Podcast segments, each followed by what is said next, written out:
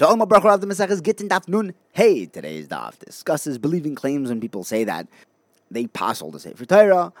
Then we learn about a Chareshes Katana and her ability to accept the get midaraisa, a Chareshes not eating truma, what the halacha of someone who steals a board, other takonas that the Chacham made, uh, about a stolen korban. If someone steals something and then is makdish it before cutting it up, we learn about buying from bandits and the halachas in, in, in, that such people are stealing fields. We begin with a story that someone came to Be'am and he said, You know, I wrote that Sefer Torah a long time ago. I didn't write the Shemus of Hashem in there, the Shema. So if that's true, it's puzzle. So Rabbi said, Who has that Sefer Torah now? He says, Well, the buyer has it.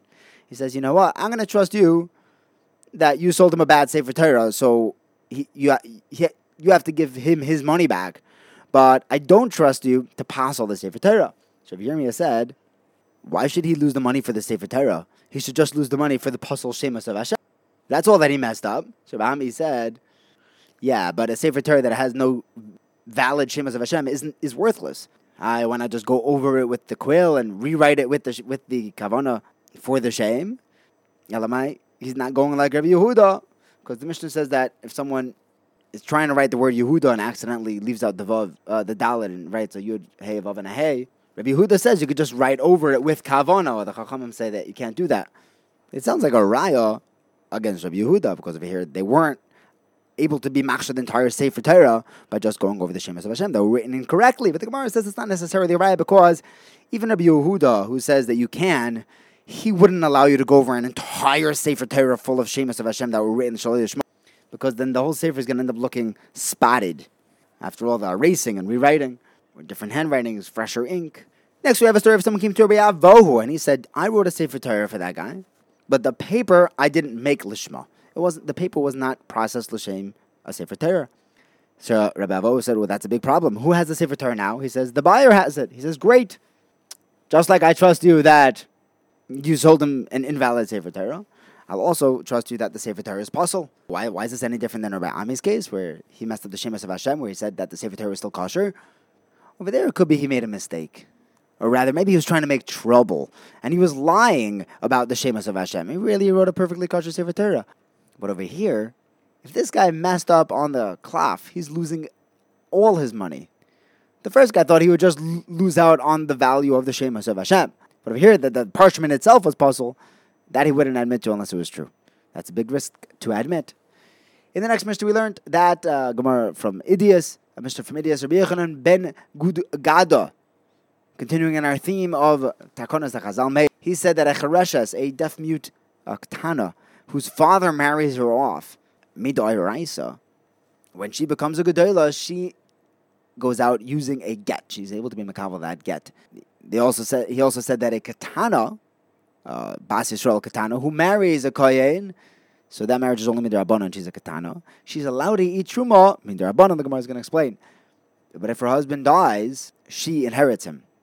He also taught that if someone steals a board, a piece of wood, and then builds it into his house, he doesn't have to pay back, the, dismantle the house and pull out the board. He's able to pay back just the value of that board that he stole because of takonas hashavim. We want people to return things that they stole. If it's going to be such a hassle, they might they might not be able to overcome that yitzhara.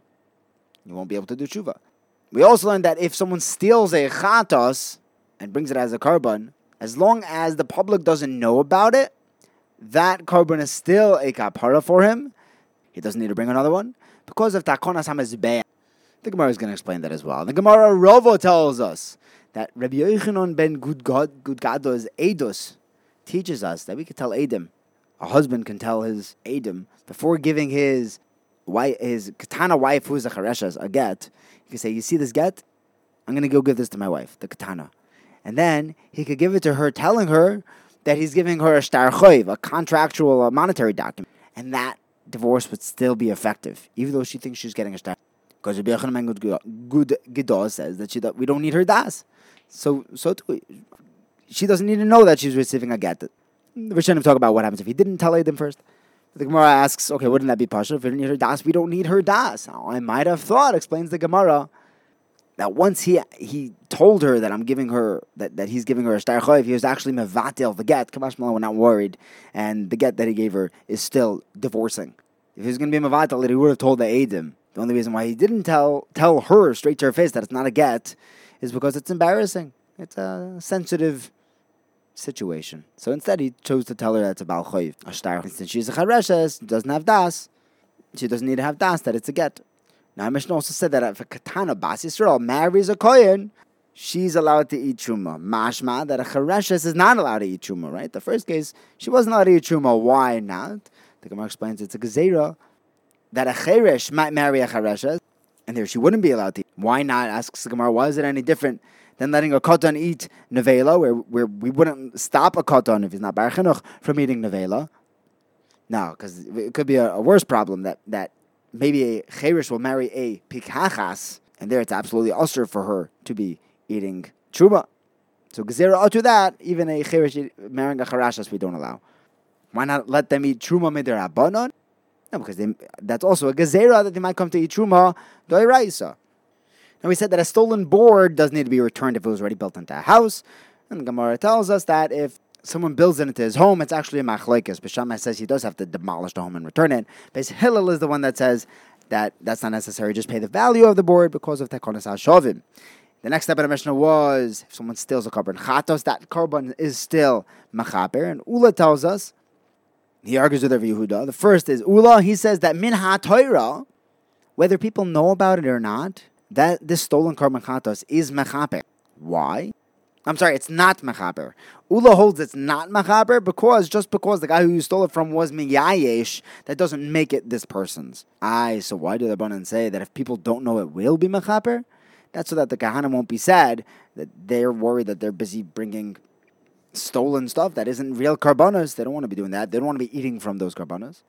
The Rabbanan say, hold on, Ula. The, the, the, the Mishnah didn't say that it works because the kahana will be sad. They say it works so because of Tikkun HaMizbeach, he says, yeah. If the Kohanim are sad, then they're not going to be working on the Mizbeach. Every, the entire factory is going to come to a halt.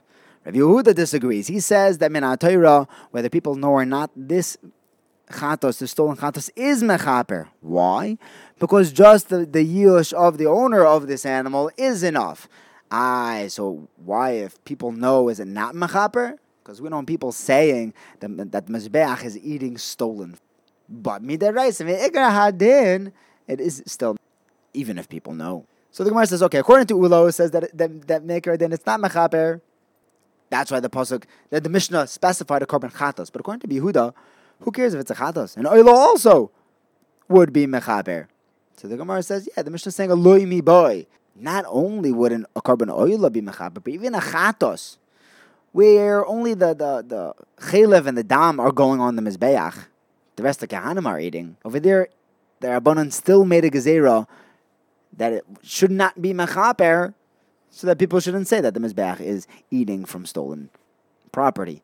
Next, the Gemara brings a mishnah that says that if a chatos was stolen, if people don't know, it's mechaber because of tikkun olam. That's our mishnah, and that works according to Ula, but according to Yehuda, it should have said exactly the opposite.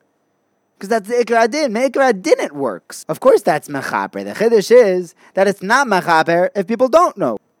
If people do know. So the Gemara explains like this. There's a Chusur Mechser in the If people don't know that this is stolen, then it's Mechaper. If people do know, then it's not Mechaper because of Tikkun Oilam, uh, Tikkun HaMizbeach. We don't want people saying that the Mizbeach's eating from thievery. Now Rava asks, we learned that if someone steals an animal, then he's makdish it, and after being makdish it, he cuts it up or he sells it. He's, he has to pay kefel, but he doesn't have to pay the normal four and five times the value because of tavach omachar. You only pay tavach omachar if you cut it up or sold it immediately after stealing it. But since he was makdish it in the middle, he doesn't have to pay four and five, only kefel.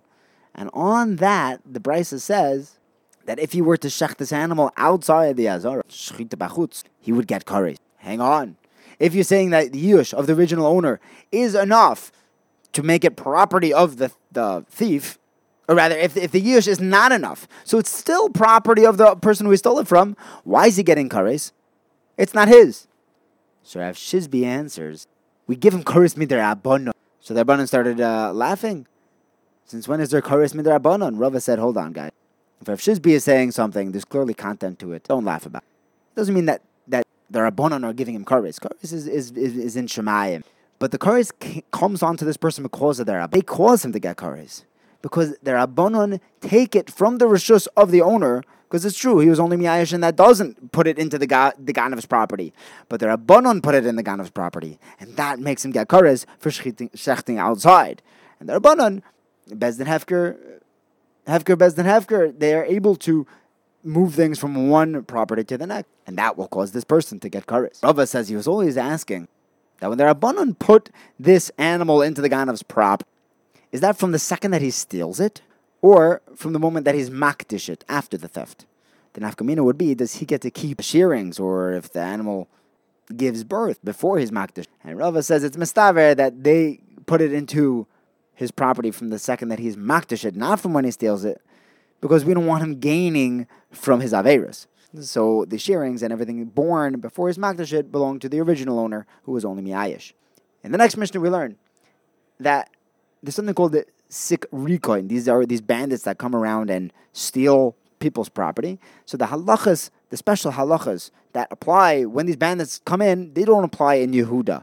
When Titus came in and was waging war in Yerushalayim and in Yehuda, then we did have halachas of these special bandits. What are these halachas? So the Gemara, the Mishnah tells us if someone buys something from the bandits who had stolen it, and then he buys it again from the original owner, right? So the bandits steal it from Shimon, from Ruvain. Shimon buys it from the bandits and then buys it again from the original owner, Ruvain. The Mishnah says that's not a valid sale.